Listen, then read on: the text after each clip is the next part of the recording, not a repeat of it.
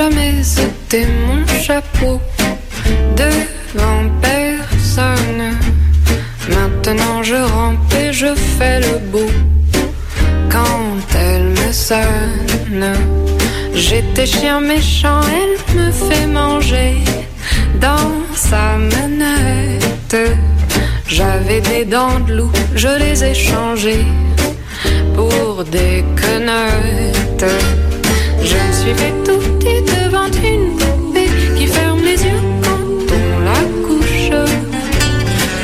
suis fait tout petit devant une poupée qui fait maman quand on la touche.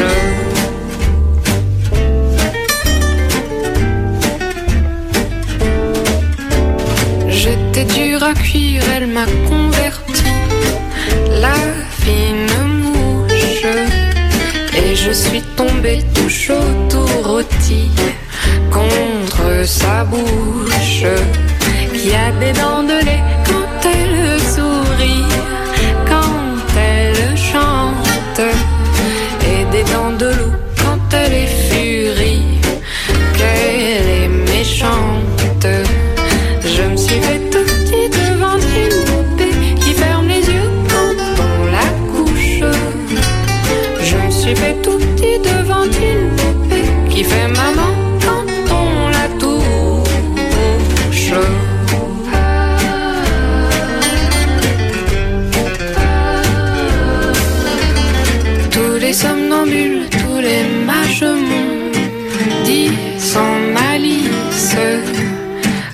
ses bras en croix, je subirai mon dernier supplice.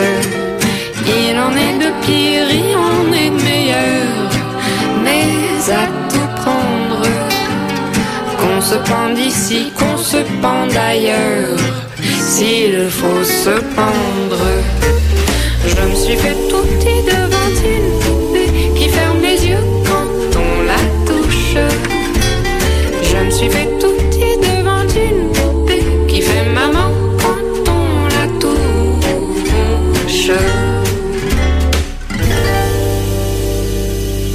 Koncom minulého roka sme vám v literárnej revi ponúkli ukážku z novej poviedkovej knihy japonského prozaika Haruki Murakamiho nazvanej Prvá osoba jednotného čísla. Tento týždeň vyšla v slovenskom preklade Dani Hashimoto aj ďalšia Murakamiho poviedková zbierka nazvaná Slepá vrba a spiaca žena. Prináša 24 poviedok z rokov 1979 až 2006 má takmer 500 strán a je skvelou ukážkou autorovho štýlu, ktorý využíva postupy a motívy mnohých žánrov, vrátane hororu a rôznych mysterióznych príbehov, ako v skvelej poviedke Zrkadlo. No ale nájdeme tu aj Murakamiho obľúbené motívy dospievania a stretnutí s rôznymi čudnými ľuďmi. V rámci tejto témy sa mi napríklad veľmi páčila poviedka Birthday Girl o mladej Japonke, ktorá má v deň svojich 24 narodenín službu ako čašnička v kaviarni a dostane od čudného majiteľa zaujímavý darček. Murakami vo svojich poviedkach stiera hranice medzi možným a nemožným, presvedčivo zachováva rovnováhu medzi reálnym a fantastickým, plynulo prechádza z každodennosti do snov a pritom odhaluje temné a krehké stránky našej duše. Nasledujúca poviedka Potápka je rovnako bizarná a hovorí o mladom mužovi, ktorý má nastúpiť do nového zamestnania. O povahe tejto práce veľa nevieme, ale presne poznáme inštrukcie, kedy a kam sa má dostaviť. Po dlhom hľadaní a blúdení konečne nájde dvere označené príslušným číslom, zazvoní, alebo myslím, že zaklope a otvorí mu muž s mokrými vlasmi v župane. Mimochodom, táto poviedka je veľmi zaujímavou variáciou Kafkovho románu Zámok. Ukážku z poviedky Potápka z novej zbierky Haruki Murakamiho Slepá vrba a spiaca žena vám v preklade Dani Hashimoto prečítajú Boris Farkaš a Vlado Kobielsky.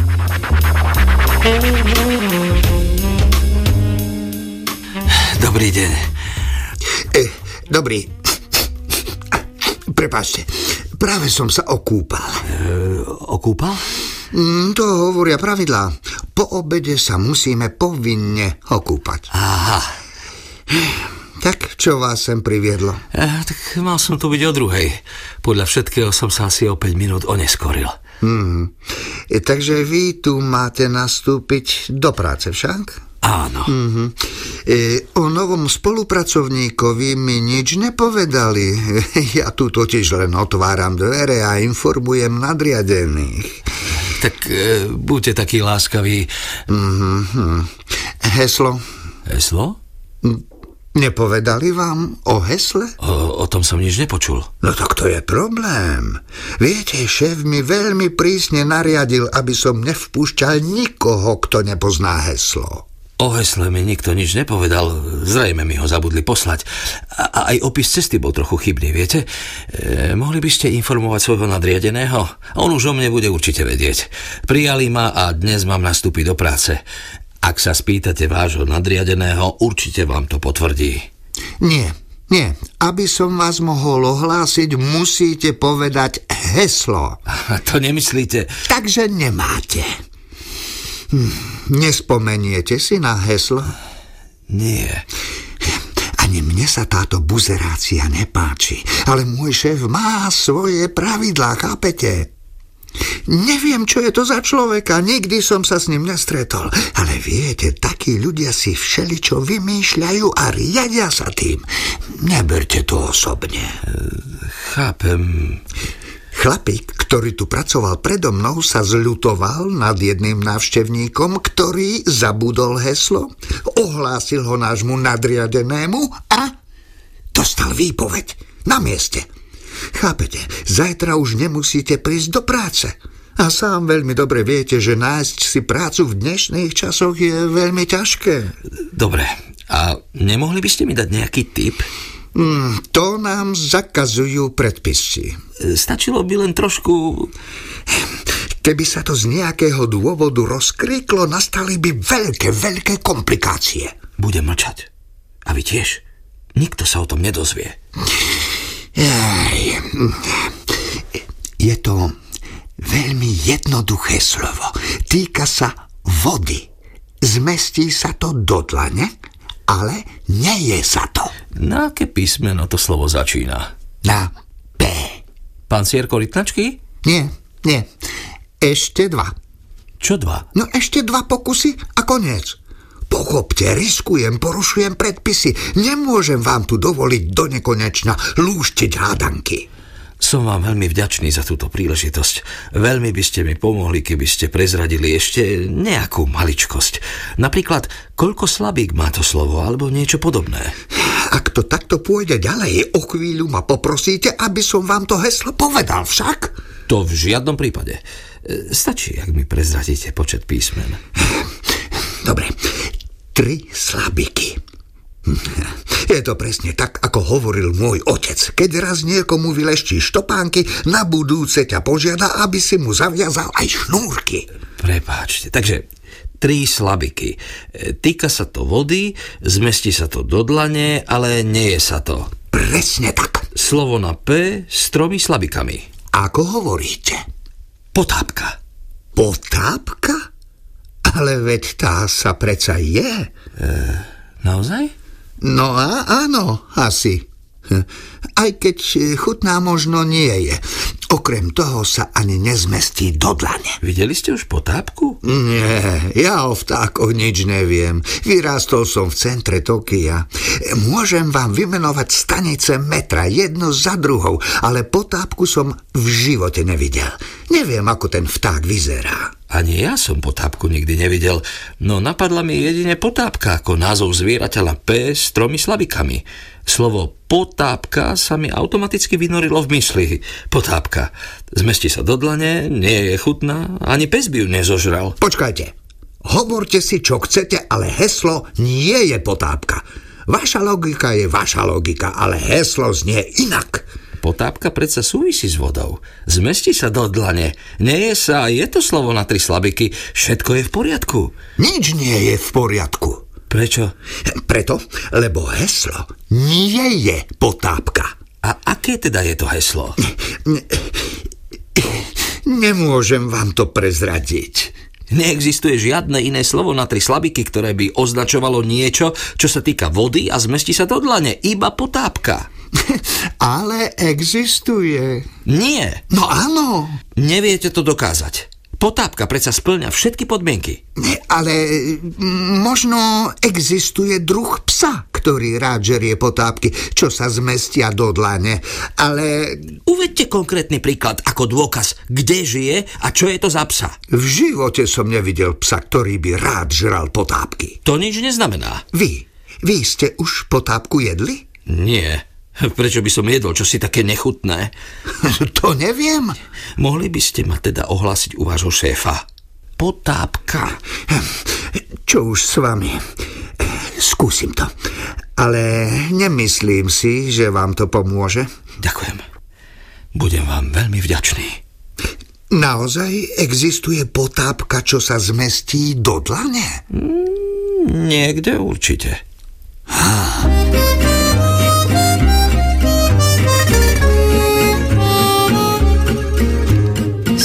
Le ciel de Paris s'envole une chanson. Mmh. Elle est née d'aujourd'hui dans le cœur d'un garçon. Sous le ciel de Paris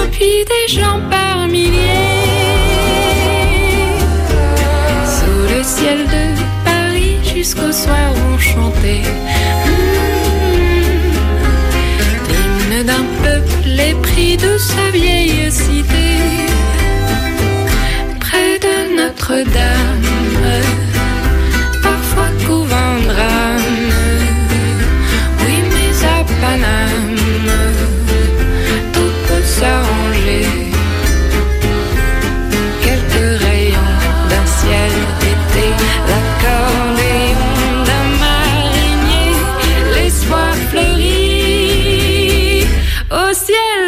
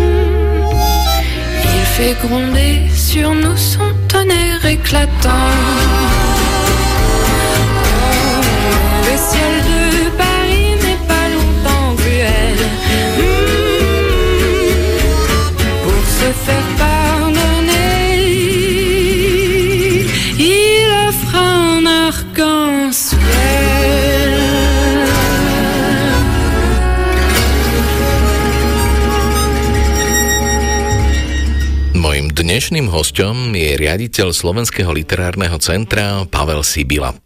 Po prózach Coffee Stories a všetko o orchideách koncom minulého roka vydal prozaickú knihu nazvanú Na prelome apríla a mája. Ide o príbeh muža na Prahu 40 ktorý stále nenašiel naplnenie vlastného života, hoci žije v materiálne dobre zabezpečenom vzťahu, najmä vďaka svojej manželke, majiteľke hotela. No a je tu aj paralelný príbeh dvoch reálnych historických postav, Gustava Husáka a Imricha Karvaša. Kým sa pustíme do knihy, spýtam sa na inštitúciu, ktorú Pavel Sibila už rok vedie. Prečo Literárne informačné centrum začiatkom januára zmenilo svoj názov na Slovenské literárne centrum? Tým dôvodom bolo hlavne naše pôsobenie v zahraničí, kde sa snažíme oslovať zahraničných vydavateľov s ponukou preložiť niektoré z diel slovenských autorov a autoriek a pri tom predstavovaní tak videli sme vždy v reakciách vydavateľov, že neúplne chápu, že čo sme za inštitúcia, odkiaľ sme z toho pôvodného už teda starého názvu to nebolo na prvú počuť. Predpokladáme taktiež v tých našich tlačených materiáloch, kde vždy bolo naše logo a náš názov, tak tiež si asi ľudia mohli klásť, že čomu sa venujeme, čo, aké informačné, prečo je tam informačné, plus aj mm, potom tu doma na slovenskej pôde anekdotické príhody, ako k nám do predajne dole na námestí SMP občas vojdu ľudia a pýtajú sa nás, kde je nejaká pamätihodnosť v Bratislave, lebo vidia informačné centrum, tak si myslia, že sme turistické informačné centrum. Takže myslíme si, my, že ten názov nebol dostatočne výstižný a nehovoril o tom, čomu sa menujeme, odkiaľ sme. Ehm, ten nápad upraviť ten názov nie je nový, už e, bývalá riaditeľka literárneho centra to riešila, takže my sme to skúsili teraz znovu. Ministerstvo kultúry nám vyšlo v ústrety a sme radi, že už myslím, že z toho, z toho súčasného názvu trčí, čomu sa venujeme, odkiaľ sme, čo robíme. Čiže len teda zopakujeme, že nový názov teda znie ako? Slovenské literárne centrum. No a mohol by si stručne vysvetliť, čo je vlastne hlavnou podstatou činnosti tejto organizácie a aké bude mať tento rok priority? Už som to aj povedal, tá priorita je určite naša činnosť smerom do zahraničia, literárny export, aj takto sa to dá pomenovať. V tomto máme nezastupiteľnú rolu tu doma na Slovensku propagovať a podporovať slovenskú literatúru. Je tu viacero subjektov, ktoré to môžu robiť a robia, ale smerom do zahraničia sme to my, ktorí to môžeme robiť a, a máme na to podmienky, máme, je to naša misia aj v zmysle zriadovacej listiny a slovenská literatúra tým, že slovenčina nie je nejaký veľký jazyk, ktorým by hovorili stovky miliónov ľudí, tak je tam potrebné vyvinúť úsilie, aby, aby si vo Francúzsku, v Nemecku, v Anglicku všimli knihy slovenských autorov autoriek. Takže myslím, že toto bola aj, aj bude naďalej priorita. Skúsme e, spomenúť nejakú konkrétnu aktivitu Slovenského literárneho centra v tomto roku. Všetky tie, ktoré sme robili doteraz, v nich pokračujeme, možno spomeniem nejaké novinky. Tento rok už budeme e, prvýkrát sa realizovať štipendium, ktoré sme minulý rok vyhlásili a na prelome rokov sme vybrali víťaza. Je to štipendium pre mladých autorov do 35 rokov. Je tam súbor podporných aktivít od teda štipendia finančnej podpory vo výške 8000 eur. Je tam mesačná rezidencia, je tam redaktor, ktorý bude k dispozícii tomu autorovi, autorke a množstvo iných podporných aktivít, takže to sa tento rok bude diať.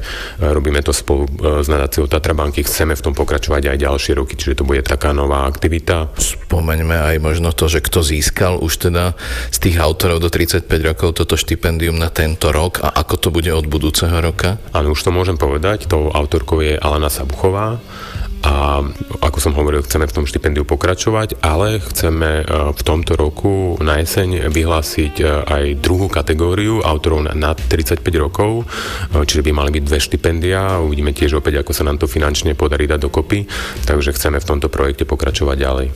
Poďme teraz k tvojmu novému románu na prelome apríla a mája.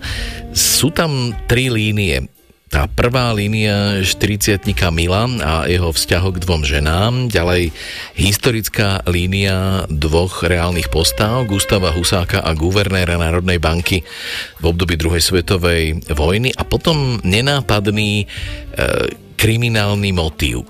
Keď ten román skončil, mal som pocit, že by som ho možno čítal ešte aj ďalej a bol som zvedavý, ako to celé skončí. Čo z toho bolo, čo z týchto motívov bolo pre teba kľúčové? Ten najdôležitejší motív bol možno ten prvý a druhý, ktoré si spomenul, teda tie mm, vzťahový príbeh vzťahu hlavnej postavy e, s dvomi ženami a nebolo to len, nie je to príbeh vzťahu, ale presne aj nejakého pocitu osamelosti, ktorý v sebe rieši a nejaké osobnej krízy, ktorou prechádza tá hlavná postava. Čiže tento motív spojitosti aj s tým príbehom dvoch historických postav, lebo tie dva príbehy navzájom súvisia. Čiže toto bola tá hlavná línia, tá kriminálna nejaká zápletka bola jej akoby vedľajšia, ale tiež vlastne je dôležitá, inak by som ju tam nedával a keď si hovoril, že mi ti bolo ľúto, že to nepokračuje, tak ono to môže pokračovať, ten príbeh v, v hlave každého čitateľov. Lebo v celej tej knihe pracujem dosť s motívom predstav, ktoré máme a ten kriminálny príbeh vie si ho každý čitateľ dopovedať podľa seba. Prečo si do toho románu zaradil aj líniu dvoch skutočných historických postav Gustava Husáka a Imricha Karvaša? Je tam preto, lebo predovšetkým postave Imricha Karvaša, guvernéra Národnej banky Slovenska za slovenského štátu, som sa venoval už dlhšie a keď som sa pustil do písania tej beletristickej časti knihy, alebo keď, keď som začal pracovať v hlave najprv na, na tej knihe, tak ja som si uvedomil, že ten príbeh, mám v hlave, súvisí s jeho životom aj životom Husáka, lebo oni sa veľmi dobre poznali, boli si blízki nejaký istú dobu, veľmi blízky, hoci tam bol 10-ročný rozdiel medzi nimi.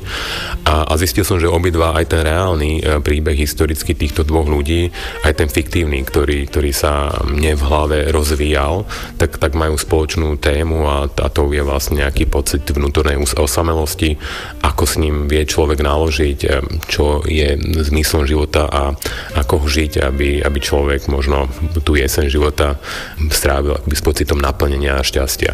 A ako s pocitom osamelosti a zmyslom života naložila tvoja hlavná postava Milo? Nemôžem povedať úplne, ako s ním naložil, to by potom čitateľov nebavilo úplne čítať, keby som mi teraz predradil pointu. Je to postava veľmi, by som povedal, zaujímavá aj pre ženy, ktoré v živote stretol a preto vlastne sa akoby okolo neho vyskytujú. Človek, ktorý má fantáziu, e, človek, e, ktorý má sny e, o živote alebo mal sny o živote, ale ktorý možno v niektorých momentoch ťažko rozhoduje alebo robí rozhodnutia, ktoré sú zvláštne, ktoré možno nedávajú zmysel a možno niektoré aj iné veci, ktoré urobil v živote, tak akoby mm, ťažko hľadať v nich pointu a, a jedna z tých postáv aj sa ho tak opýta, ako keby, že to, čo robí, že či, aký to má zmysel, aký tomu pointu a on na to reaguje, že prečo by to malo mať pointu, prečo by mal život, možno život nemá pointu. Takže je veľmi zaujímavý taký prístup k, jeho, e, k životu, jeho, ktorý je, nie je tam nejaká veľká cieľa vedomosť, skôr je to taký človek situačného charakteru ktorý koná a rozhoduje sa podľa toho, ako v danom momente sa mu zdá e, dobre a zvláštne. A myslím si, že neviem povedať ty potom svoj dojem, ale myslím, že je to postava, ktorú je možné aj mať rád a jeho neznášať. Išlo ti v prípade tejto postavy, čiže v postave Mila aj o akúsi zmenu paradigmy postavenia muža v dnešnej spoločnosti? Ten kontrast tam je, ale priznám sa, že ja som si ho neuvedomil, ale teraz si to takto pomenoval. Ten kontrast je v tom zmysle, že Karvar s Husakom boli veľmi cieľavedomí ľudia, ktorí držali svoj život pevne v rukách, alebo sa snažili o to. Nevždy sa to dalo, samozrejme, ten režim bol niekedy silnejší ako, ako ich e, vôľa. Kdežto hlavná postava toho fiktívneho príbehu, volá sa Milo, to môžeme povedať, je človek, ktorý častokrát sa akoby zbavuje zodpovednosti a vyhýba sa jej a, a síce je to hlavná mužská postava toho fiktívneho príbehu, ale tie ženské postavy e, sú v mnohých situáciách e, oveľa rozhodnejšie a oveľa silnejšie ako, ako on muž, od ktorého sa očakáva byť rozhodný a, a, a konať a rázne a premyslenie a byť takou oporou. Takže e, je to postava často veľmi e, slabá a, a, a naozaj je tam kontrast medzi ním a, a Husákom a Karvašom a a aj preto on sa im v nejakej miere venuje, ale nepoviem tiež teraz, že v akej miere, akým spôsobom.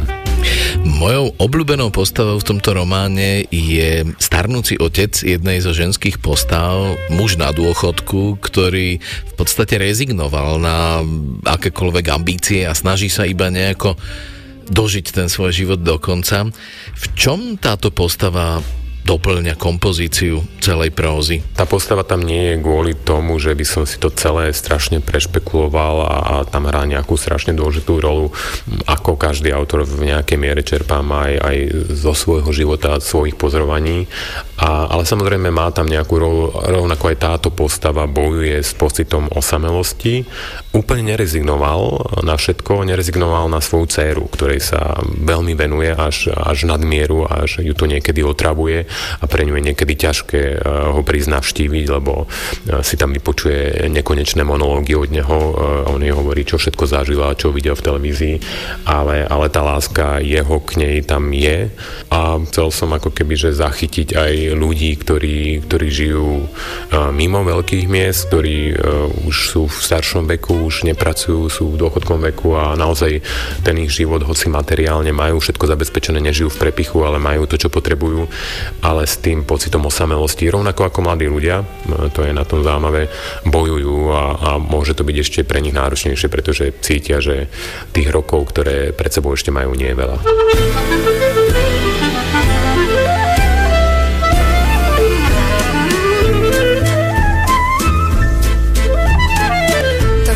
Vierzon et on a vu Vierzon. T'as voulu voir Vesoul et on a vu Vesoul. T'as voulu voir Honfleur et on a vu Honfleur. T'as voulu voir Hambourg et on a vu Hambourg. J'ai voulu voir Anvers, on a revu Hambourg. J'ai voulu voir ta sœur et on a vu ta mère. Comme toujours. T'as pu aimer Vierzon, on a quitté Vierzon. T'as pu aimer Vesoul, on a quitté Vesoul. T'as pu aimer Honfleur, on a quitté Honfleur. T'as pu aimer Hambourg, on a quitté Hambourg. T'as voulu voir un verre, on a vu que c'est faubourg. T'as pu aimer ta mère, on a quitté ta sœur. Comme toujours. Mais je te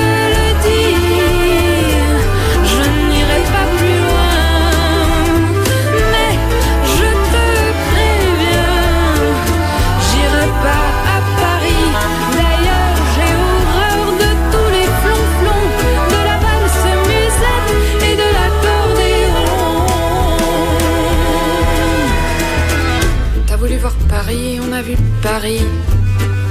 T'as voulu voir Dutron et on a vu Dutron. J'ai voulu voir ta sœur, j'ai vu le Mont Valérien. T'as voulu voir Hortense, elle était dans le Cantal. J'ai voulu voir Byzance et on a vu Pigalle à la gare Saint-Lazare. J'ai vu les fleurs du mal par hasard. T'as vu aimer Paris, on a quitté Paris. T'as vu aimer Dutron, on a quitté Dutron. Je confonds ta sœur et le Mont Valérien de ce que je sais l'hortense. J'irai plus dans le Cantal et tant pis pour Byzance, puisque j'ai vu Pigalle et la gare Saint-Lazare, c'est cher et ça fait mal au hasard. Mais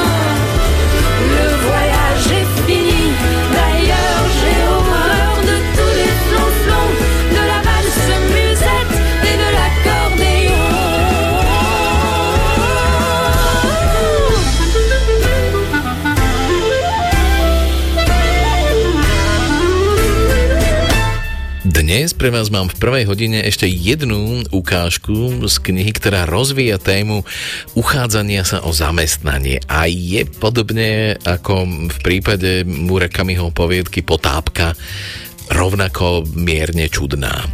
Ide o najnovšiu prózu Iba Fischer, slovenského režisera a scenáristu Michala Baláža. Doteraz vydal dve zbierky básní, komiksový román o Štefánikovi, prózu Orgány a drámy a je scenáristom a režisérom doku drámy Trúštúr. Michal Baláš je osobitým typom rozprávača s veľmi originálnym zmyslom pre humor. Iba Fischer je absurdno realistický román o tom, ako sa z človeka, ktorý dozrieva, postupne vytráca bližšie nedefinovateľná energia. A je rozprávaný cynickým rozprávačom, ktorý neberie vážne skoro nič a najmenej sám seba. V tej nasledujúcej ukážke sa protagonista príbehu pokúša zamestnať ako hotelový recepčný, čomu samozrejme predchádza príjmací pohovor. Ukážku z nového románu Michala Baláža Iba Fischer vám prečítam Kamil Mikulčík. A mimochodom, keď hovoríme o čudnosti a rôznych bizarných postavách, veľmi odporúčam navštíviť práve prebiehajúci filmový festival severského filmu Skandy, kde čudností a bizarných postav nájdete naozaj požehnanie.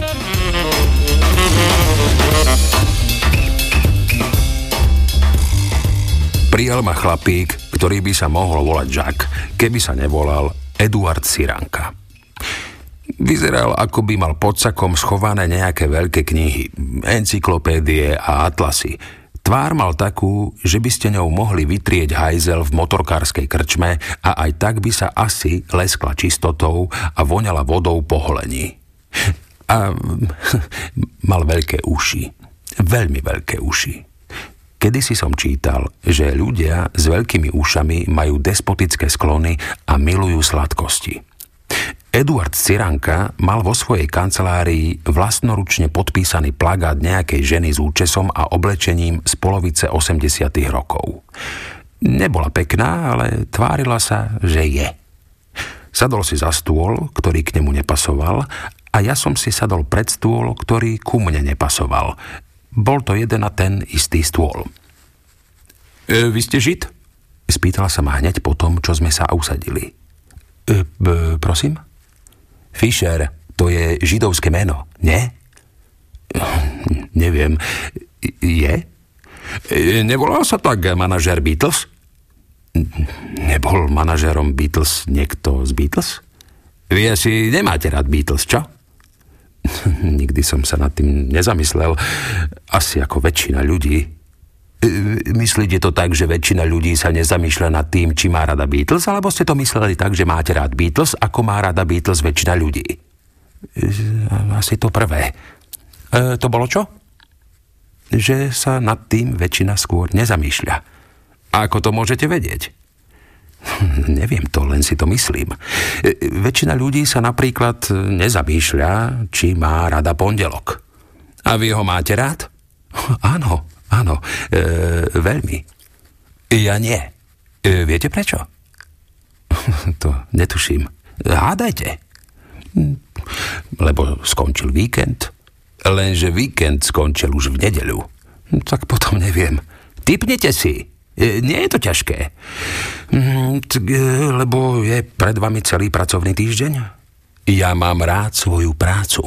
Počujte, s takýmto prístupom, pán Fischer, veľa vody na pohovoroch nenamútite. Lenže ja mám pondelky rád. A prečo? Lebo sú, sú také, sú veľmi súmerné. Súmerné? Vzhľadom na čo? No, vzhľadom na nič. Sami o sebe sú súmerné a symetrické. Pán Fischer, Cestovný ruch je veľmi amorfný útvar. Veď už len to pomenovanie. Cestovný ruch. Je to zmetok, ruch, rušivý element, chaos, neporiadok, bordel, žiadna súmernosť. Ale žiadne ale. Voláte sa Fischer alebo nie? No, momentálne áno. Zdvihnite ruky. Prikázal mi a nasadil si okuliare. Zodvihol som ruky, no Žak, Eduard Ciranka, pokrútil hlavou. Najprv si vyzlešte sako a potom zdvihnite ruky. Urobil som, ako mi prikázal. Vyzliekol som si sako. Svoje lacné sako. Zdvihol som ruky. Potíte sa? Je tu trochu židia sa vraj potia viac ako ostatní ľudia. Myslím si, že to nesúvisí. Smrdí váš pot? No, občas áno. Pot predsa smrdí. Nie, ak jete veľa pažítky a chrenu. Jete veľa pažitky a chrenu? Čo ja viem? Občas, tak normálne, ako každý. Lenže skoro každému smrdí pot. Mne nie. Chvatne si vyzliekol sako, rozopol horný gombík na košeli, strčil si ruku pod košelu, prstami si poriadne vytral pazuchu, vytiahol ruku a otrčil ju predo mňa. Čuchnite si. Pozeral som prekvapene striedavo na neho a na jeho lesklé končeky prstov. No tak, Naklonil som sa k prstom a tváril sa, že si pričuchávam, no v skutočnosti som zadržiaval dých. Zadržiavate dých. To neznášam. Robí to každý. Poriadne si čuchnite, aby to bolo vidno, ako sa vám zväčšujú nozdry a bolo počuť zvuk nasávania. Urobil som to tak. A vážne nebolo nič cítiť. Tak, čo cítite? Nič. Vidíte? Ak chcete toto miesto, musíte začať jesť veľa chrenu a pažítky, aby vám nesmrdel pot. Dôležité je, že vám nevidno kruhy pod pazuchami. Na to si dávajte pozor. Nevýhodou chrenu a pažítky je to, že hoci necítiť váš pot, príšerne vám páchne z úst. E, nestačil by antiperspirant? Čože? Žak ščervenil a trochu sa mu naježilo obočie. Von! Prosím, von! Okamžite von! A zabudnite na to miesto! Postavil som sa a odišiel som.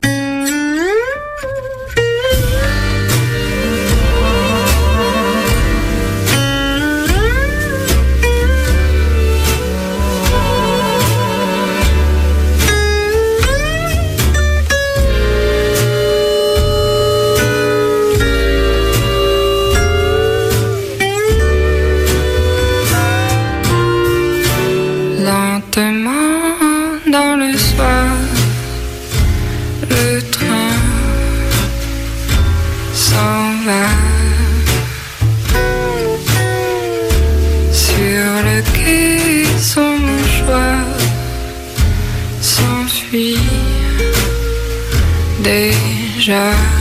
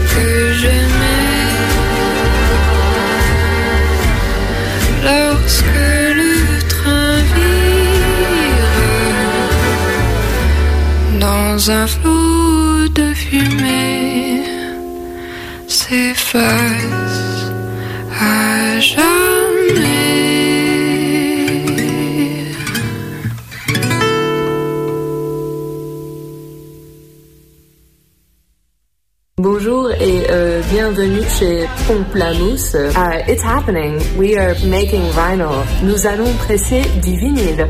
And it's because of you. Thank you so, so much to everyone who's ordered. If you haven't ordered yet, you have a couple days left. This is your last chance. If you want vinyl of the French EP, you have until February 2nd, which is when is February 2nd? Sunday. So you have until Sunday, uh, dimanche. Go to pamplemousse.com. Thank you again so, so, so much uh, to everybody who's already ordered. Ok, c'est tout. À la prochaine.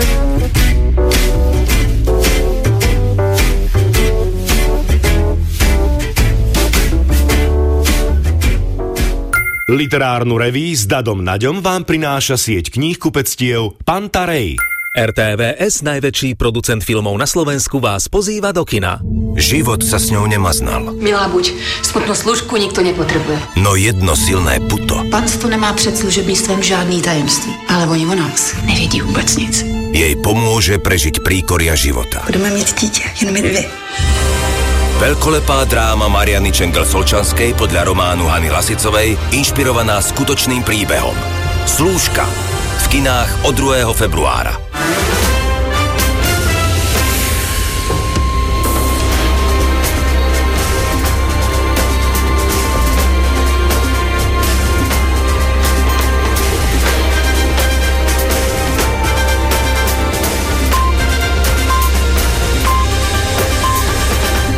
Bolo 23 hodín.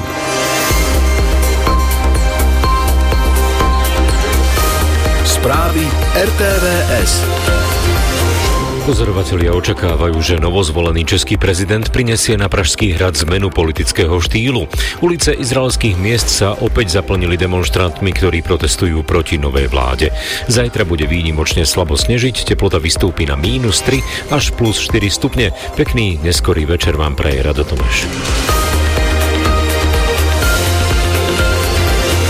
Novým českým prezidentom bude občiansky kandidát, generál vo výslužbe Petr Pavel. V druhom kole za ňoho hlasovalo viac ako 58% voličov, za jeho protikandidáta expremiéra Andreja Babiša necelých 42%. Účasť presiahla 70%. K prvým gratulantom patrila prezidentka Zuzana Čaputová, ktorá prišla svojmu novému českému kolegovi zablahoželať osobne do Prahy. Už predtým na sociálnej sieti napísala, že v jeho osobe zvíťazila aj nádej, že slušnosť a spravodlivosť môžu byť silou. Dodala, že sa teší na spoločné stretnutia a spoluprácu oboch krajín. Ja osobne sa mimoriadne teším z toho, že v našom regióne a v Európe pribudne hlava štátu, ktorá si ctí demokratické hodnoty a ktorej sila pramení v pokoji.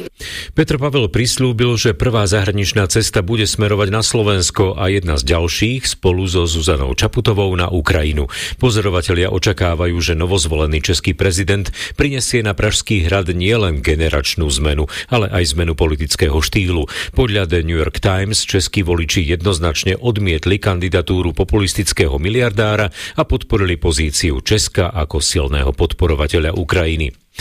Afrika sa za uplynulú dekádu stala menej bezpečnou a menej demokratickou. Neistota navyše na kontinente brzdí ekonomické príležitosti a spomaluje zlepšenie zdravotníctva a vzdelania. Na základe správy nadácie Mo Ibrahima o tom informoval britský denní Guardian. Podľa organizácie, ktorá vydala správu o Afrike, je vojna na Ukrajine pre africký kontinent pohromou, pretože negatívne ovplyvňuje ceny potravín aj benzínu. Klimatická kríza je podľa analytikov ďalším dôležitým faktorom, ktorý povedie k nárastu konfliktov napríklad o vodné zdroje. Vo viac ako 30 afrických krajinách sa navyše zhoršila bezpečnosť, fungovanie právneho štátu a dodržiavanie ľudských práv. Protestujúci sa od roku 2016 vo viacerých štátoch kontinentu stretávajú tiež s neprimeraným použitím sily zo strany bezpečnostných zložiek. Najlepšie fungujúce vlády majú podľa indexu nadácie na Maurícii, Seychelách a v Tunisku, naopak najhoršie na tom boli Južný Sudán, Guinea Bissau a Somálsko. Pavel Kliment, RTVS. 10 tisíce ľudí dnes opäť demonstrovali proti novej izraelskej vláde v Tel Avive a v ďalších izraelských mestách. Protesty sa konajú už štvrtú sobotu za sebou. Demonstrantom sa nepáči plán vlády premiéra Netanyahua zámerne oslabiť súdny systém v krajine. Podľa plánu ministra spravodlivosti má mať väčšina v parlamente možnosť prijať aj zákon, ktorý podľa názoru Najvyššieho súdu porušuje ústavu. Minister chce zmeniť aj zloženie orgánu, ktorý menuje sudcov. Niektorí pozorovatelia sa obávajú konca demokracie v krajine. Kapitán našej futbalovej reprezentácie Milan Škriniar sa dohodol na kontrakte s úradujúcim francúzskym majstrom Paris Saint-Germain. Na sociálnej sieti Twitter o tom informoval renomovaný novinár Fabricio Romano. Podľa neho sa slovenský obranca pripojí k novému týmu v lete tohto roka ako voľný hráč, keď mu vyprší zmluva v terajšom klube Inter Milano. Parížania chcú rokovať už o januárovom prestupe Škriniara, no Inter požaduje 20 miliónov eur. Zajtra malá, miestami zväčšená oblačnosť, podvečer od severu pribúdanie oblačnosti, výnimočne bude slabo snežiť. V noci sa ochladí na mínus 1 až mínus 7, v údoliach, najmä na severe mínus 8 až mínus 14 stupňov, cez deň mínus 1 až plus 4, na Orave a pod Tatrami mínus 3 stupne. Fúkať bude iba slabý, na západe a z počiatku aj na Zemplíne, severozápadný až severný vietor 5 až 25 km za hodinu. 23 hodín 4,5 minúty. Pridávame aj pohľad na cesty, počúvate zelenú vlnu. Pozor si dajte v Bratislave na Botanickej smerom na Molecovu, je tam na ceste odstavené auto. V stúpaní na Pezinskú babu smerom z Perneku je na ceste zrazené zviera a na Vysokú zver pozor v okolí Starej Kremničky, videli ste tam aj viacero diviakov. Na snehové záveje pozor na sedle Besník, no a rýchlosť vám zmerajú na aj jednotke pri Zlatých Moravciach smerom do Nitry. Dávajte si na cestách pozor, Hana Kočitá bezpečne a plynulo. Zelená vlna 0800 900 800. Literárnu reví s Dadom Naďom vám prináša sieť kníh kupectiev Pantarej. Je 5 minút po 23. Vítajte v druhej časti literárnej revy Rádia Slovensko, v ktorej vás čaká ešte 5 ukážok z knižných noviniek. Tri z nich budú z nových detských kníh, ktoré takisto patria k môjmu obľúbenému čítaniu. No a na záver vás čaká aj prvá tohtoročná korešpondenčná súťažná úloha, ktorú vám môžem pokojne už teraz prezradiť, znie takto, aký zvuk sa vám spája s čítaním. Uznávam, je trochu čudná, ale zapadne do čudnosti tých predchádzajúcich dvoch ukážok teda aspoň dúfam. Naša mailová adresa je stále rovnaká, literárna revy zavináč rozhlas.sk a rovnaké budú aj ceny a vysielací čas. No a na úvod pre vás mám tradičnú trojicu typov na čítanie. Dnes budú od prekladateľky a vydavateľky Ane Ostrihoňovej, riaditeľa Slovenského literárneho centra Pavla Sibilu a literárneho publicistu Ľuba Šulka. Je to kniha Roky, ktorá je kľúčovým dielom francúzskej spisovateľky Annie Erno, ktorá dostala v roku 2022 Nobelovú cenu za literatúru. Mapuje v nej roky a históriu svoju osobnú, aj celkovú, svetovú, od roku 1947 až do roku 2008, keď kniha vyšla vo francúzštine. Zaznamenávajú prostredníctvom neemocionálnych vied, kultúrnych produktov, spotrebných produktov, ktoré akurát vtedy boli v móde, politických názorov, diskusí pri nedelných obedoch. Navyše je to aj jej osobné rozprávanie o tom, ako sa narodila do rodiny, ktorá bola povedzme, že chudobnejšia a postupne sa vypracovala na intelektuálku, učiteľku, spisovateľku a vlastne istým spôsobom sa vypisuje z toho, ako urobila vlastne tento skok medzi tou vyššou vrstvou intelektuálnou. Ja by som čitateľom a poslucháčom odporúčil útlu zbierku básní Dominika Želinského. Kniha sa volá Teória osobností Dostal som sa k tej knihe aj trochu náhodou a veľmi ma zaujala a strašne sa mi páči, pretože síce sú to básne, ale zaoberajú sa aj témami historickými alebo sociologickými z našej nedávnej minulosti za posledných 30 rokov. V jeho básniach sa vyskytuje Miky Černák, Kajínek, vyskytuje sa tam mafia a, a tie básne sú trefné, presné, vtipné. A naozaj to stojí za to, aj možno ľudia, ktorí nečítajú veľa poézie, patrím k ním, tak myslím si, si, že sa im to môže páčiť. teórie osobnosti a autor je Dominik Želinský. Jonathan Franzen, Kryžovatky, čo je posledný román autora, ktorý je teraz preložený do Slovenčiny. Je to kniha, ktorá má viac ako 500 strán, veľkých 500 strán. Je to monumentálny príbeh americkej rodiny v 70.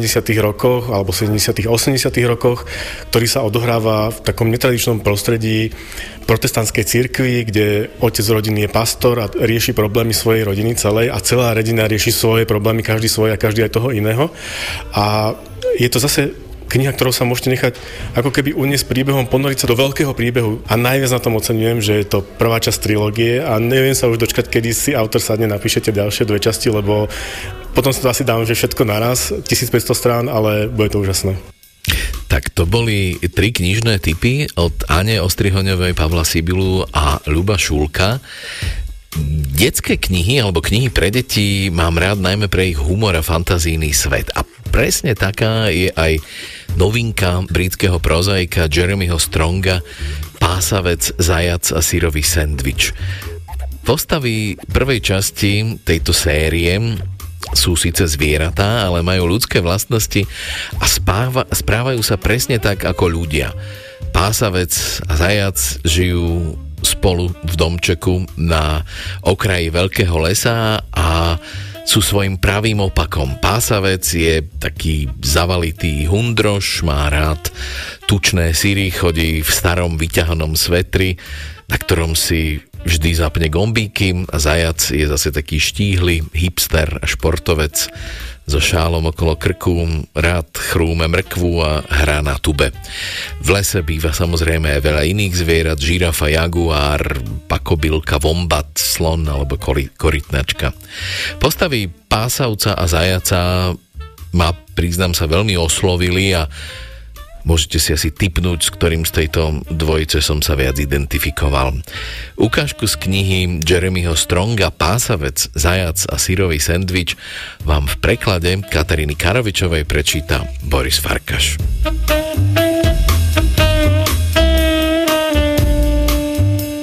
Bolo nádherné jarné ráno. Celú noc predtým pršalo. Na každom lístočku a steble trávy sa ligotali tekuté diamanty. Pásavec si sťažka vzdychol a vstal z postele. Obliekol si starý sveter. Ako zvyčajne ani dnes si nevšimol, že si gombíky zapína nakrivo do nesprávnych dierok. Chvíľu sedel a obzeral si nohy, potom pomrvil prstami. Takže ešte vždy žijem.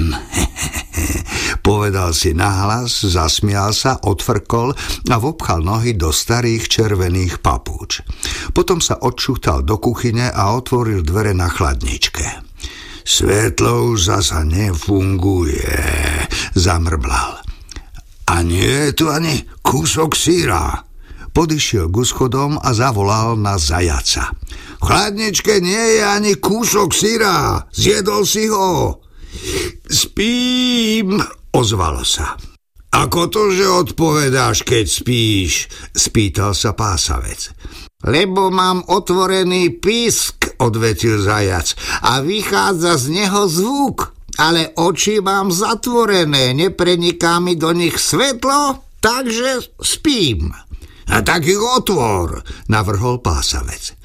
Ah, aj keby som to urobil, v chladničke by sír nebol. Budeš musieť ísť do obchodu, zývol zajac. Ale aj tak by si mal schudnúť. Zo syra iba tučnie, že máš stále väčšie brucho. Mal by si cvičiť ako ja a prestať sa napchávať stále syrom. Pásavec neodpovedal. Namiesto toho odišiel do obývačky a hodil sa do veľkého kresla. Vedel, že priberá, ale nemal rád, keď mu to niekto pripomínal. Rozhodne nemienil cvičiť a Sira sa nevzdá v nejakom prípade. Keď by sa zejac mýlil, ale žiaľ Bohu mal pravdu. To bolo ešte skľučujúcejšie. Zajac sa totiž nemýlil takmer nikdy. Pásavec vzdychol. Zajac zišiel dolu schodmi. Mal na sebe tmavomodrú pyžamu, posiatu hviezdičkami.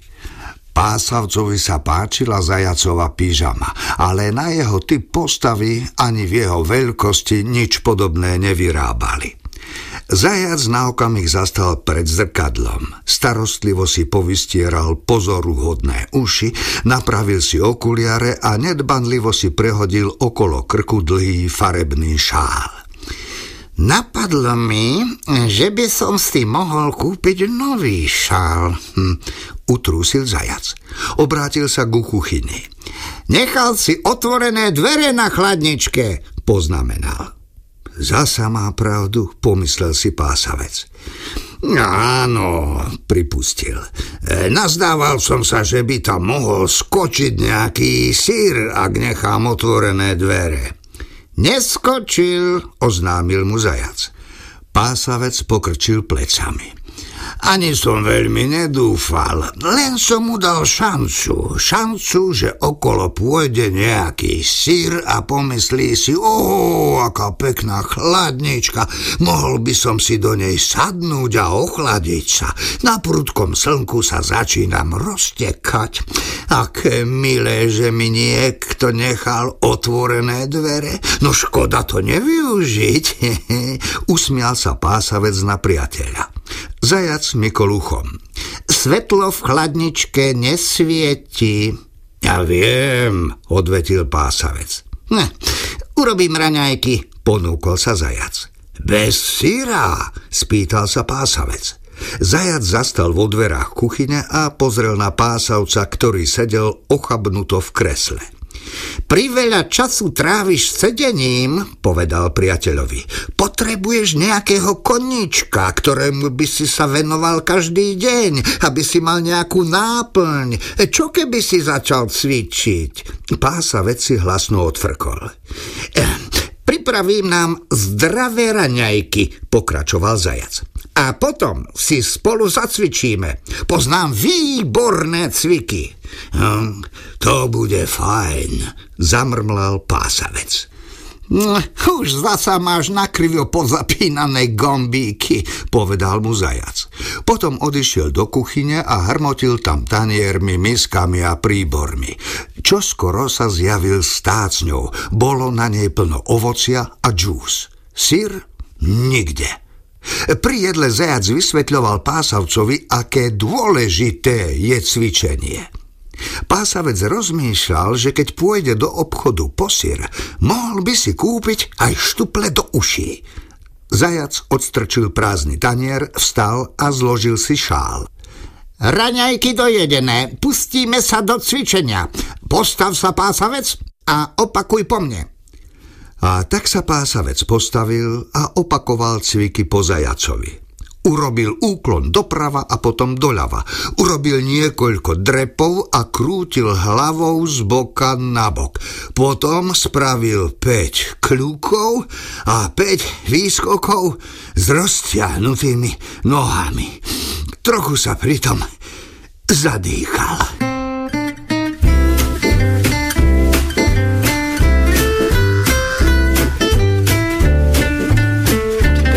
Brassens, ça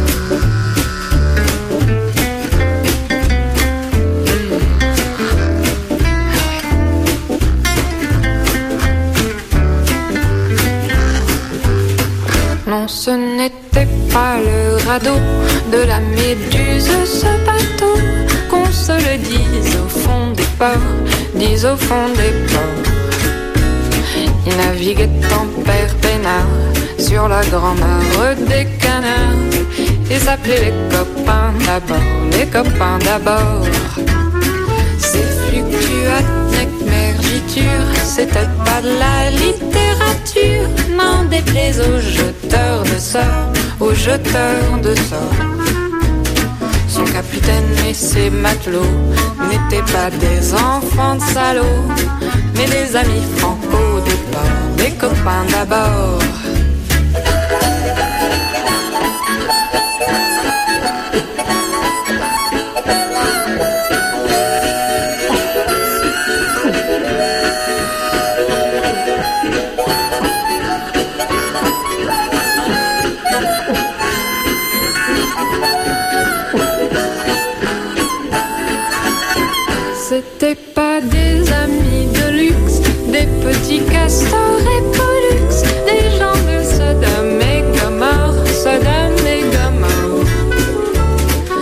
Pas des amis choisis par Montagnier à Boétie. Sur le ventre, ils se tapaient fort, les copains d'abord. Un, deux, un, deux, trois, quatre.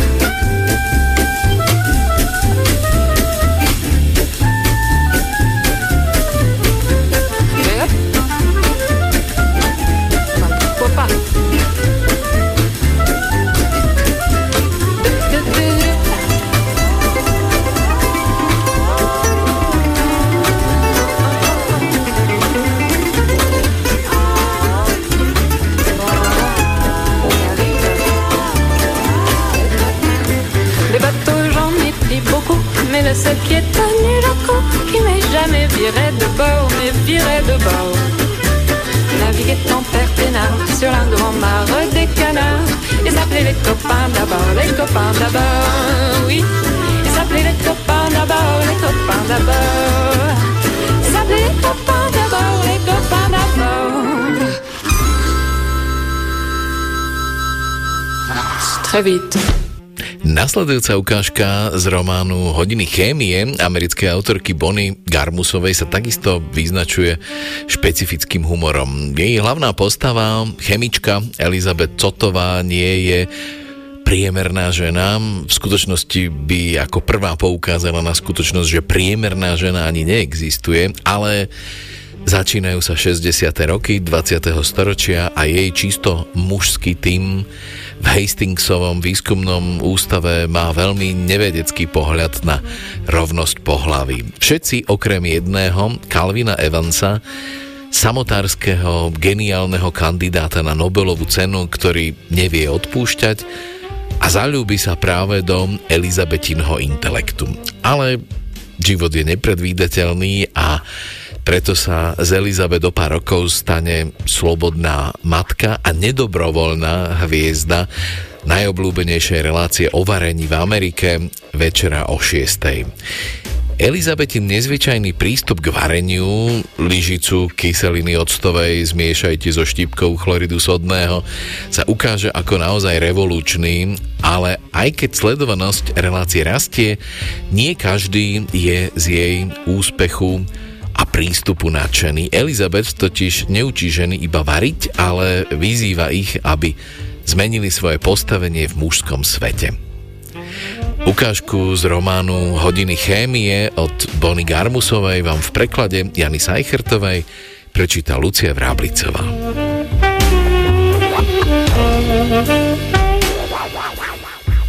Elizabeth Zotová Bývalá chemička pracujúca vo výskume bola žena s bezchybnou pleťou a s nezameniteľným správaním, ktorým všetkým dávala jasne najavo, že nie je a nikdy nebude priemerná. Rovnako ako všetky slávne hviezdy aj ju objavili. Elizabeth si však nevšimli náhodou v reštaurácii s rýchlým občerstvením, na lavičke v parku alebo na večierku plnom známych osobností. K jej objaveniu viedla krádež. Konkrétne krádež jedla. Príbeh boli jednoduchý. Dieťa menom Amanda Pajnová, ktoré milovalo jedlo viac, než by niektorí terapeuti považovali za zdravé, pravidelne konzumovalo medlinine obedy. Mala na to dobrý dôvod – medlinine obedy neboli priemerné. Zatiaľ, čo ostatné deti prežúvali sendviče s arašidovým maslom a želé, Medlin si v obedári zvyčajne našla veľký kus lazaní od večere, maslovú cuketu, exotické kivy nakrájené na štvrťky, 5 okrúhlych čeri paradajok, malú solničku, dve ešte teplé sušienky s kúskami čokolády a v bočnom vrecku školskej tašky červenú károvanú termosku plnú ľadového mlieka. Pravda, že taký chutný obed chceli všetci vrátane Medlin, no ona ho ponúkla Amande, pretože priateľstvo si vyžaduje obete a zo všetkých detí v škole sa iba Amanda neposmievala malej čudáčke, za ktorú sa považovala už aj sama Medlin. Až keď si Elizabeth všimla, že oblečenie na cerkinej kostnatej postave visí ako vrece na palici, prebudilo sa v nej podozrenie, že s cérou sa niečo deje. Podľa jej výpočtov Medlinin denný príjem presne zodpovedal tomu, čo jej dcéra potrebovala na optimálny vývoj, e, takže úbytok hmotnosti bol vedecky nemysliteľný. Že by sa u nej začalo obdobie prudkého rastu? Nie, cerkin rast vzala vo svojich výpočtoch do úvahy. Tak išlo o prvé príznaky poruchy príjmu potravy? Pravdepodobne nie, lebo Medlin na večeru zhltla toľko ako kôň. Alebo jej chudnutie spôsobila leukémia? Vylúčené. Elizabeth nebola panikárka. Nepatrila k matkám, ktoré v noci ležia v posteli s otvorenými očami a predstavujú si, že ich deti zožiera nevyliečiteľná choroba. Ako vedkynia vždy hľadala rozumné vysvetlenie a len čo stretla Amandu Pajnovú, s perami červenými od paradajkovej omáčky, bolo jej jasné, že ho našla. Pán Pajn, oslovil ho Elizabeth, keď v stredu popoludní preklzla okolo sekretárky do miestnosti televízneho štúdia. Telefonicky vás zháňam už tri dní, ale ani raz ste sa neunúvali zavolať mi späť.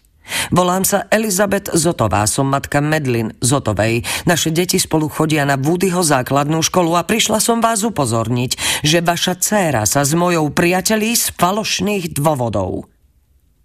Keď sa zatváril nechápavo, dodala. Amanda pravidelne je medine obedy. Uh, uh, uh, obedy? Vykoktal Walter Pine a zmetene pozrel na krásnu ženu pred sebou. Snehobiely, laboratórny plášť vytváral okolo nej svetožiaru, ktorú kazil iba jeden detail. Iniciály EZ vyšité červenou niťou rovno nad vreckom. Vaša dcéra Amanda, dôrazne zopakovala Elizabeth, každý deň zje mojej cére med obed. Zjavne to trvá už celé mesiace. Walter sa nezmohol ani na slovo.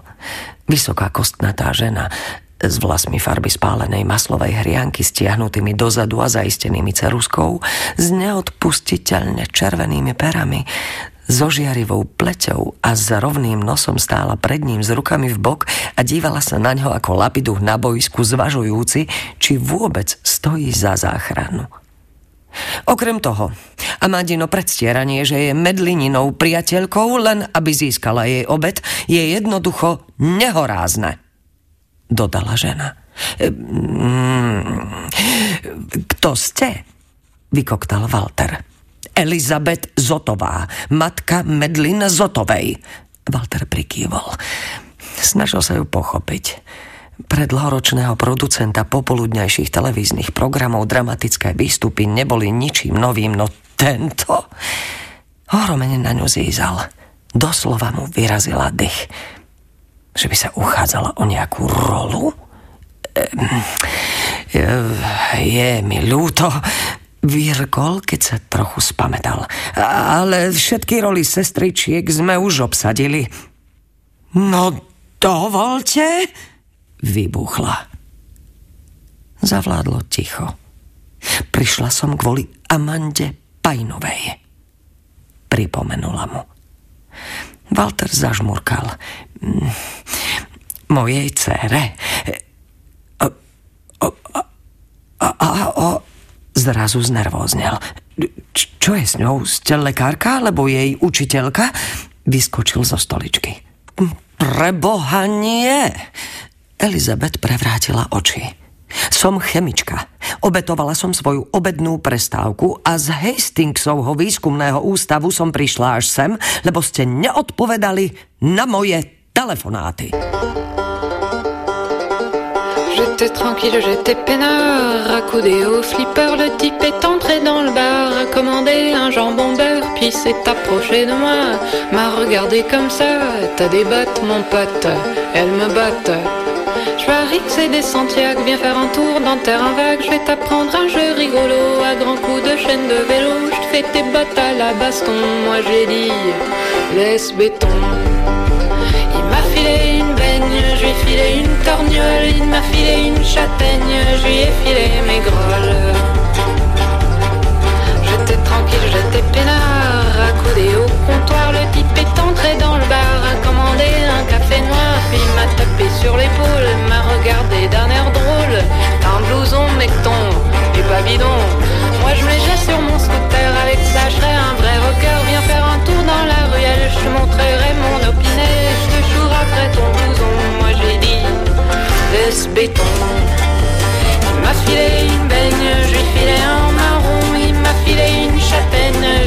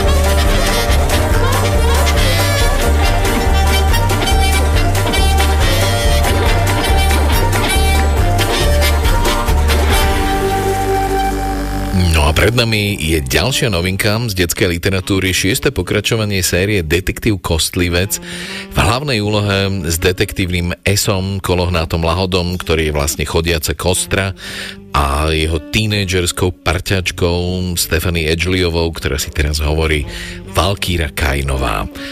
Príbeh sa odohráva v našom aj vo fantastickom svete, plnom rôznych fantastických postáv, napríklad nekromantov.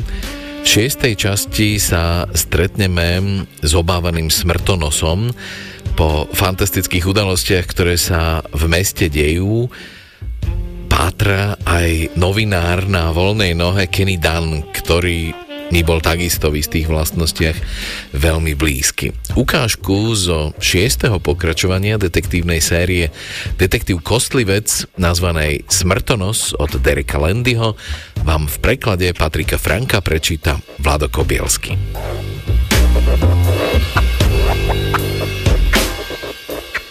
Kenny Dunn nebol odborník na autá, to o nich vedel, to sa musí uznať. Vedel, kde majú kolesa, ako sa na nich otvárajú a zatvárajú dvere, dokonca aj to, kadiaľ do nich naliať benzín, keď treba. Ovládal teda základy, presne toľko, koľko musel, nič viac. Aj pre človeka ako on však kúdoli dymu spod kapoty znamenajú, že sa deje niečo veľmi zlé. Auto prskalo, kašlalo a drhlo, no Kenny len pevnejšie zovrel v rukách volant. Nie, kričal, nie, prosím. Auto zachrčalo a zatriaslo sa. Predým už z neho takmer nebolo ani vidieť. Hlavou sa mu myhali predstavy, ako nečakane vybuchuje a mení sa na veľkú ohnivú guľu. Strhol si bezpečnostný pás a vyskočil na ulicu zaliatu slnkom. Odvšadiaľ ho vítalo trúbenie. Musel uskočiť pred rozbehnutým cyklistom, ktorý sa na ňo rútil ako strela, čo má dnes mimoriadne zlú náladu. Premávka v Dubline za sobotnejšieho rána nebýva vôbec hrozná, no keď sa práve konal veľký zápas, bola priam príšerná. Nasrdení šoféry s vlajočkami na zrkadlách po ňom nenávistne zazerali, lebo kvôli nemu museli nečakane prejsť do druhého pruhu. Ospravedlňujúco sa na nich usmial a obrátil zrak naspäť k svojmu autu. Nevybuchlo. Zobral si z neho tašku a vypol zapaľovanie. Auto zasypelo a vďačne, aj keď trocha predčasne, zdochlo. Nechal ho tam a mávol na taxík. Meškal. Ani sa mu to nechcelo veriť. Neveril, že by sa nedokázal poučiť ani po tých dlhých rokoch neskorej dochádzky všade, kde má byť na čas. Koľko rozhovorov do novín si pokazil, lebo neprišiel v dohodnutom čase. Herci, rokové hviezdy, politici, biznismeni, bohatí a slávni, aj chudobní a neznámi. Ani k jednému sa nedostal včas. Musel priznať, že u novinára to nie je práve najlepšia vlastnosť, najmä keď všetky noviny redukujú počty zamestnancov. S printovými médiami je koniec, vravia. Hlavne však bude koniec s ním samým, keď do konca mesiaca neprinesie hotový materiál. Ten príbeh bol fakt šťavnatý, bol skvelý, bizarný a unikátny, presne taký, aký má šancu prebojovať sa do novín po celom svete a možno aj do nejakých tých časopisov. Pri tejto predstave vždy až takmer slintal, konečne poriadny honorár, jedlo v chladničke. Žiadne starosti o to, z čoho zaplatiť nájom. Možno aj nejaké trocha slušnejšie auto, ak sa mu fakt veľmi pošťastí. Pozrel sa na hodinky. Už meškal 15 minút. Hrízol si pery, nervózne klopal po taške a zúfalo túžil, aby sa cesta pred nimi nejakým zázrakom uvoľnila. Nevedel, ako dlho tam jeho zdroj vydrží čakať, no bol si takmer istý, že ak to z neho nedostane teraz, ďalšiu šancu nedostane. Vystopovať Paula Lynča nebolo vôbec ľahké. Hľadať konkrétneho bezdomovca v meste ako Dublin je vždy riadna zaberačka. Lynch nemá mobil ani nič také. Taxík sa dovliekol k ďalšiemu semaforu a Kenny už takmer kňočal. Zrejme nebolo rozumné vložiť toľko nádejí do jediného článku, ktorý si nikto neobjednal, nemal však veľmi na výber. Potreboval trocha šťastia a riadny prelom. V tejto profesii sa celkom dobre rozbehol. Urobil viacero rozhovorov so zaujímavými ľuďmi a napísal niekoľko článkov. Potom to však začalo ako si upadať. Priam videl, ako mu uniká jedna príležitosť za druhou, no nedokázal tomu zabrániť. Teraz už pracoval len na voľnej nohe. Sem tam mu niekto dohodil nejakú robotu, inak však editori nechávali len na ňom, nech si nájde námety aj ľudí celkom sám. No a práve to teraz robí. Keď sa pred rokom dopočul o tých fámach, len nad nimi mávol rukou. Samozrejme, boli šibnuté. Napísal pár článkov o nových trendoch v meských legendách, nič viac tomu však nepripisoval. Lenže klebety pretrvávali. Neprestávalo sa hovoriť o divných ľuďoch, čo robia divné veci. Znelo to neuveriteľne. Nešlo však len o výmysly šialencov, paranoikov a vyšinutých chudákov. Objavovali sa na nečakaných miestach. Občas na ňo vyskočili na internete a rovnako rýchlo zase zmizli. Zo pár z tých, ktoré začal sledovať, sa ukázali ako hoaxy a ľudia, ktorí ich mali údajne zažiť, mu tvrdili, že o ničom takom nevedia. Už na to takmer aj celkom zabudol, keď sa zoznámil s Linčom. Objavil prvú jasnú stopu. Za celé roky, čo to sem tam vyšetroval, bol Lynch prvým solidným svetkom. Pokiaľ sa za solidného svetka dá pokladať mrmlavý bezdomovec a Kenny mal pocit, že sa mu chystá vytárať všetko, čo vie. Už s ním hovoril trikrát a cítil, že si získava jeho dôveru. Dnes je kľúčový deň, hovoril si. Ak sa tam teda dostanem na čas. Taxík opäť zastal a Kenny stratil trpezlivosť. Zaplatil šoférovi, vyskočil z auta, prehodil si tašku cez plece a rozbehol sa. Po 20 sekundách behu to vážne oľutoval. Už nebežal celé roky. Bože, behať to je také ťažké a je mu pritom horúco. Na čelo mu vyrazil pot. Pálilo ho v pľúcach, boleli ho lítka. Dotackal sa na najbližší roh a znova mávol na taxík. Zastal mu ten, z ktorého len teraz vystúpil. to asi nebol najlepší nápad, čo? Spýtal sa o šofér povýšenecky. Kenny len zafúčal a klesol na zadné sedadlo. Nakoniec sa predsa dostali k parku. Kenny druhý raz zaplatil taxikárovi a náhlivo vykročil cez trávnik. Všade naokolo bolo plno ľudí. Vyhrievali sa na májovom slniečku, smiali sa, debatovali, prechádzali sa a lízali zmrzlinu. Za majiteľmi pobiehali drobné psíky, hrala hudba. Jazierko sa príjemne jagalo. Kenny uvidel Paula Lynča, ako sedí na lavičke v tieni ďaleko od všetkých ostatných a na tvári sa mu objavil úsmev ako vlna na hladkej chladnej vode. Utrel si pod čela a vykročil k nemu. Pohyboval sa o poznanie pomalšie a vystieral k nemu ruku, nech sa patrične pozdravia. Lynch nereagoval. Paul natiahol ruku a štuchol do svojho jediného poriadného zdroja. Potom ešte raz. Potom si všimol, že jeho jediný poriadný zdroj má zakrvavenú košelu. Chytil ho za plecia a zatriasol ním. Lynčovi vyvrátilo hlavu dozadu a na krku sa objavila dlhá, hladká a hlboká rezná rana, ako by sa mu tam nečakane otvorilo červené tretie oko.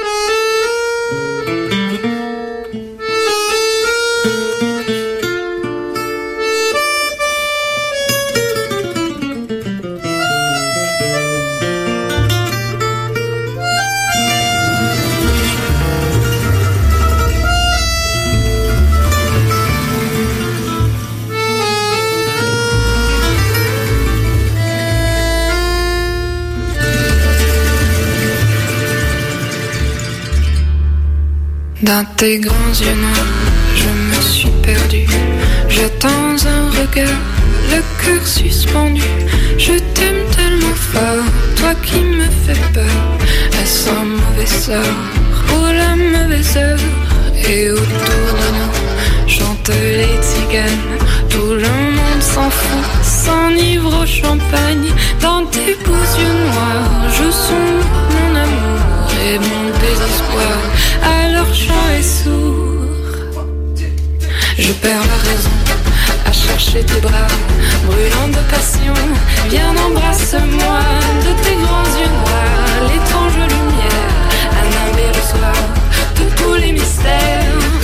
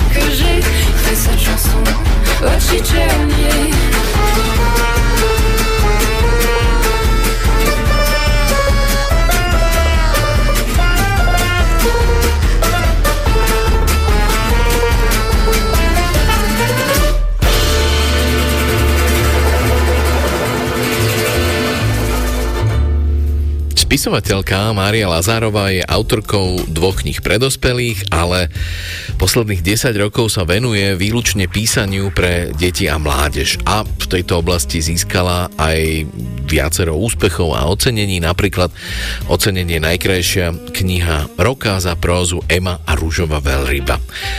Dnes vám ponúkam ukážku z jej novej knihy nazvanej Líška s dúhovými očami. V malej dedine ďaleko na severe žije 8-ročná Hany so svojím starým otcom. V jeden deň natrafia na zranené líščie mláďa a prinesú si ho domov. Líško dostane meno Merit a medzi ňou a dievčatkom vznikne pevné priateľstvo. Onedlho však v dedine zmizne maličké dieťa a miestny šaman usúdi, že ho uniesla líška. Povrčiví dedinčania sa okamžite vyberú na lov. Hany si uvedomí, aké nebezpečenstvo hrozí jej milovanej líške a rozhodne sa ju zachrániť. Divoká tajga však skrýva veľa rôznych nástrach a kto vie, ako by to celé dobrodružstvo skončilo, nebyť líškyných čarovných vlastností a odvážneho rysa, ktorý sa k obom pripojí. Ukážku z knihy Líška s dúhovými očami od Marie Lazárovej vám prečíta Zuzana Jurigová Kapráliková.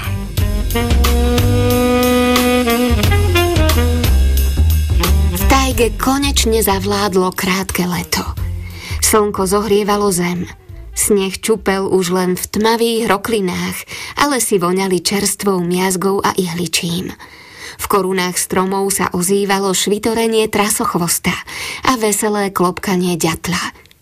Hany kráčala po čistinke porastenej čučorietkovými kríkmi, ústa mala atramentovo modré od sladkej dobroty a na tvári šťastný úsmev. V tom zazrela pri jednom z pňou hrdzavo červené klopko – Deduško, čo to je? Spýtala sa a ukázala na kôpku. Starý Michal si zaclonil rukou oči. Zdá sa, že je tam líška. A čo tam robí? Spí? Vyzvedala sa Hany. Myslím, že je mŕtva, inak by už utiekla. Pokýval hlavou detko.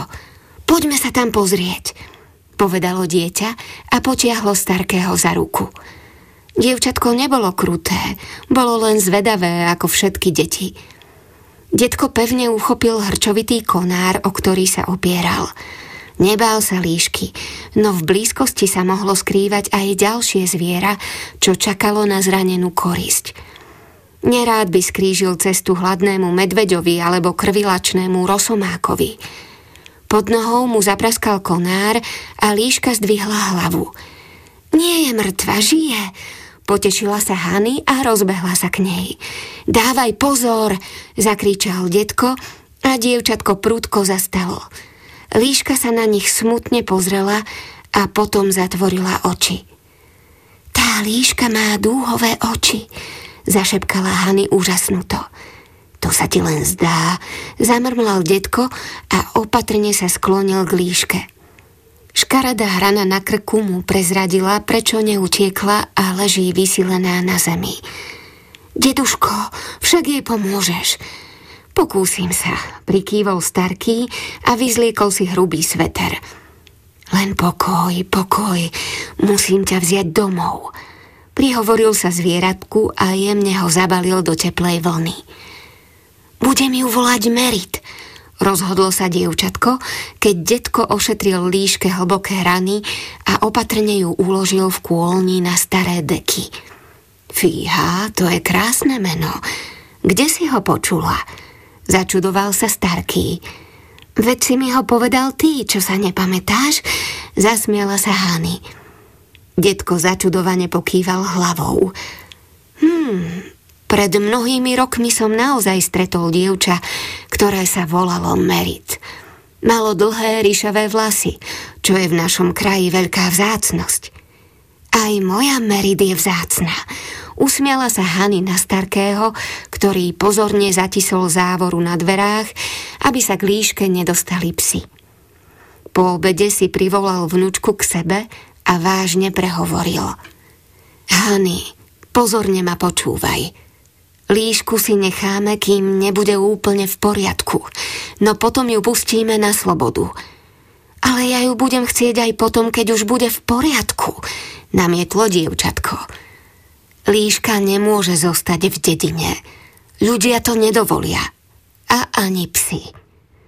Ani keď im poviem, že je zázračná. Hany, ona nie je zázračná. Je to obyčajná líška. V zajatí by sa jej nepáčilo, ver mi. Keď sa uzdraví, pustíme ju do lesa.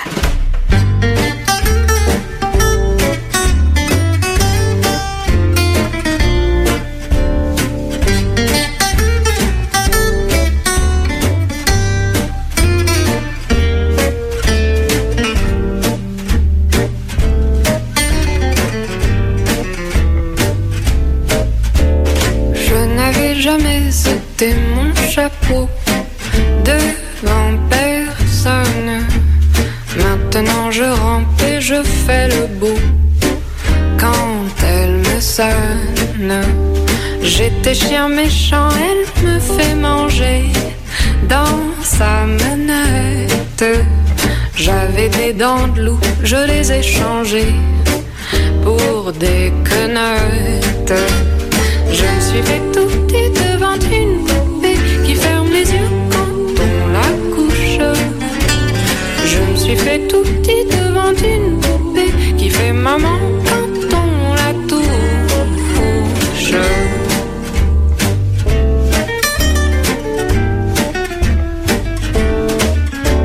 J'étais dur à cuire, elle m'a converti. La fine mouche. Et je suis tombé tout chaud, tout rôti contre sa bouche qui a des dents de lait quand elle sourit, quand elle chante et des dents de loup quand elle est furie, qu'elle est méchante. Je me suis fait tout petit devant une poupée qui ferme les yeux quand on la couche. Je me suis fait tout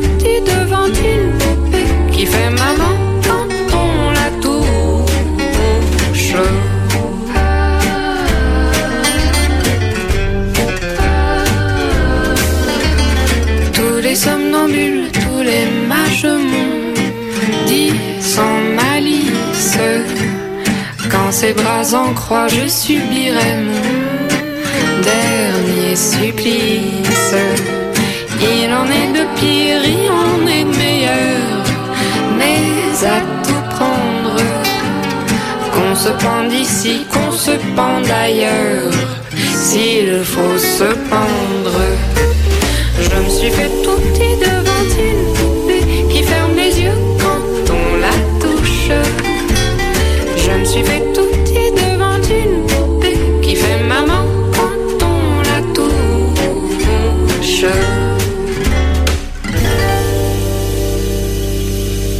Krátko pred záverom pre vás mám ešte ukážku z jednej novinky, thrilleru Sandry Brownovej Vražedná pomsta. Po smrti manželky stratil texaský ranger Crawford Hunt pevnú pôdu pod nohami, v práci ho preradili do kancelárie a keďže nebol schopný postarať sa o cerku, získali ju do opatery bývalí svokrovci. Medzičasom si však usporiadal život, splnil všetky súdom nariadené podmienky a teraz leží osud jeho rodiny v rukách súdkyne Holly Spencerovej.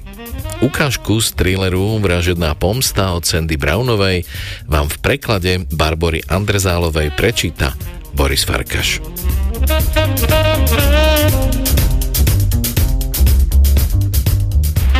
Grace odišla z lavice svetkov so zdrveným výrazom, ako by v ich veci žalostne zlyhala.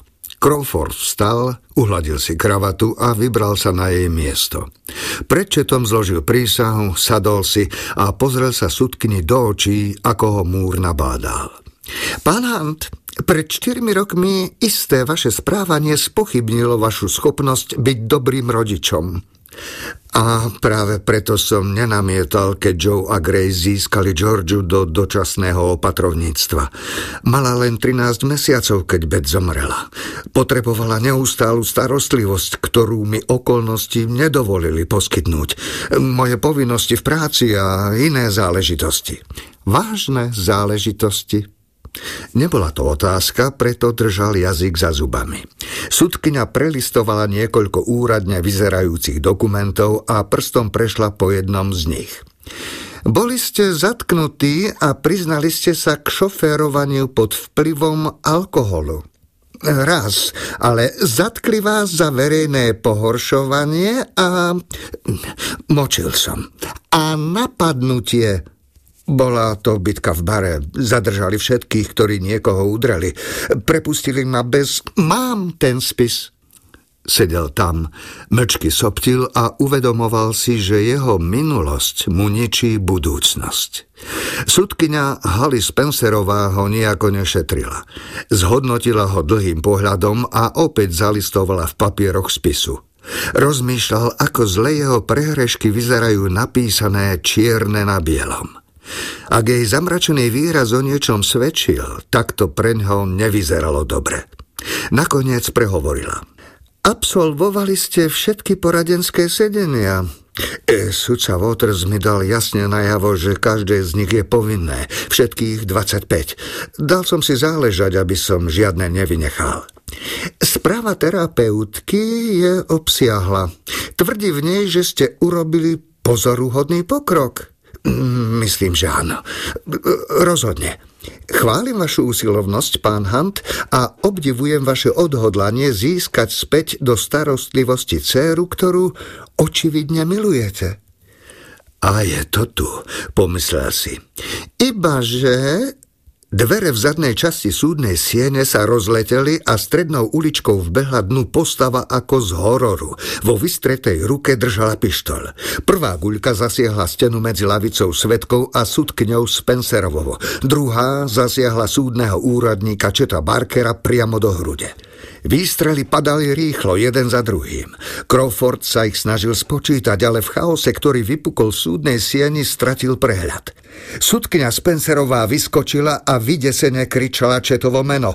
Joe stiahol Grace zo stoličky na zem a prikrčil sa vedľa nej. Právnici sa rýchlo skryli pod stoli. To isté urobila aj súdna zapisovateľka.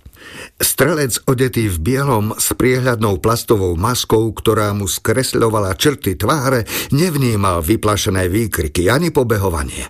Prekročil nehybné telo úradníka Četa Barkera, ako by tam nebolo a stále sa približoval. Strieľal ďalej a mieril pritom na prednú časť súdnej siene. To všetko Crawford okamžite zaregistroval a zareagoval inštinktívne. Preskočil zábradlie, ktoré oddeľovalo lavicu svetkov od pódia, stiahol sudkyňu na zem a zakryl ju vlastným telom.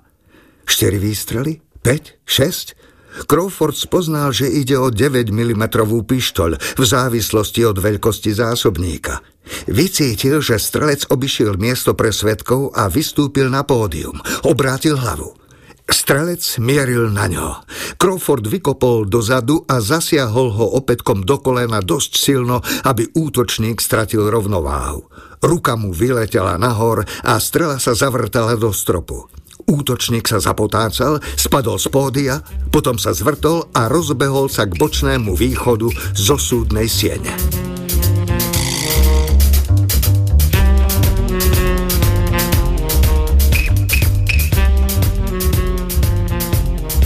Toľko ukážka z románu Vražedná pomsta, no a pred nami je prvá súťažná úloha v tomto roku. Ak sa chcete zapojiť opäť do súťaže o knižné ceny a 20 eurovú knižnú poukážku od siete knihkupectiev Pantarej, napíšte nám, aký zvuk sa vám spája s čítaním. Svoje odpovede nám môžete posielať do konca budúceho týždňa na adresu literárna revy zavináč rozhlas.sk a opäť hráte o knižné ceny a 20 eurovú poukážku od siete knihkupectiev Pantarej. Najbližšiu reláciu vysielame opäť o dva týždne, v sobotu od 22.20 do polnoci. Peknú nedelu a veľa dobrých kníh vám prajú Štefan Bihúň a Dadonať.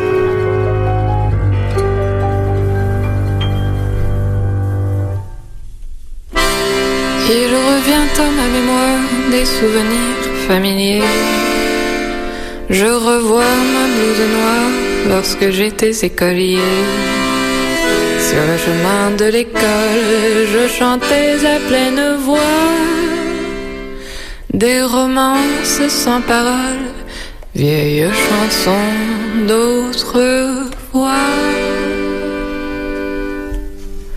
Douce France, cher pays de mon enfance, bercé de tendre insouciance, je t'ai gardé dans mon cœur.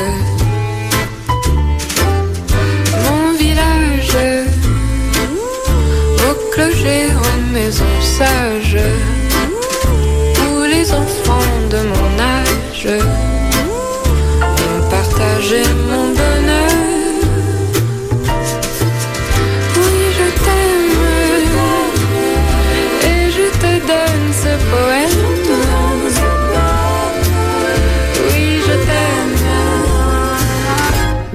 la joie ou la douleur. Douce France, cher pays de mon enfance, bercé de tendre insouciance,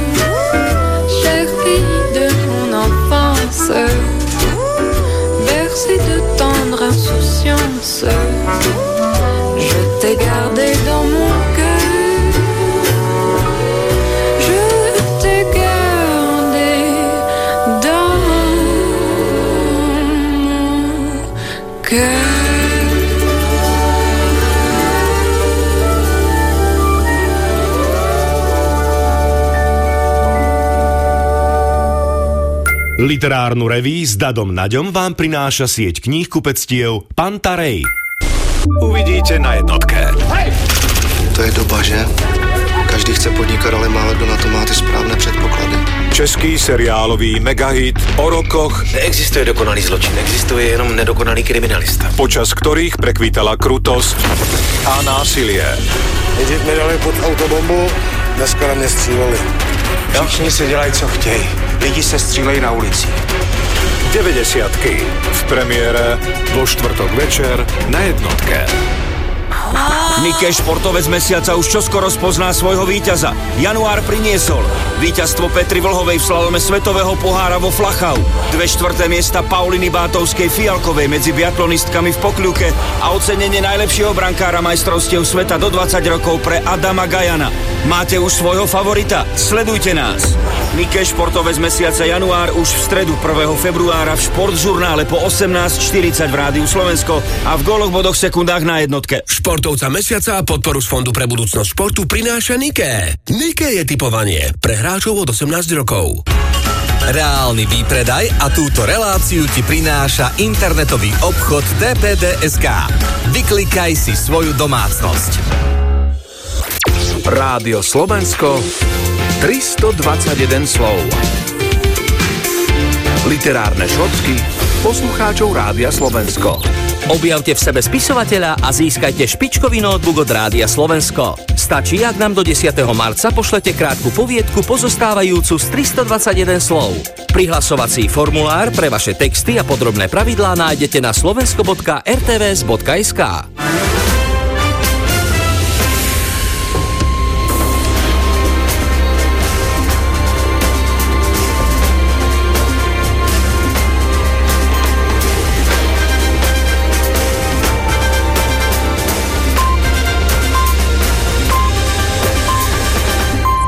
Bola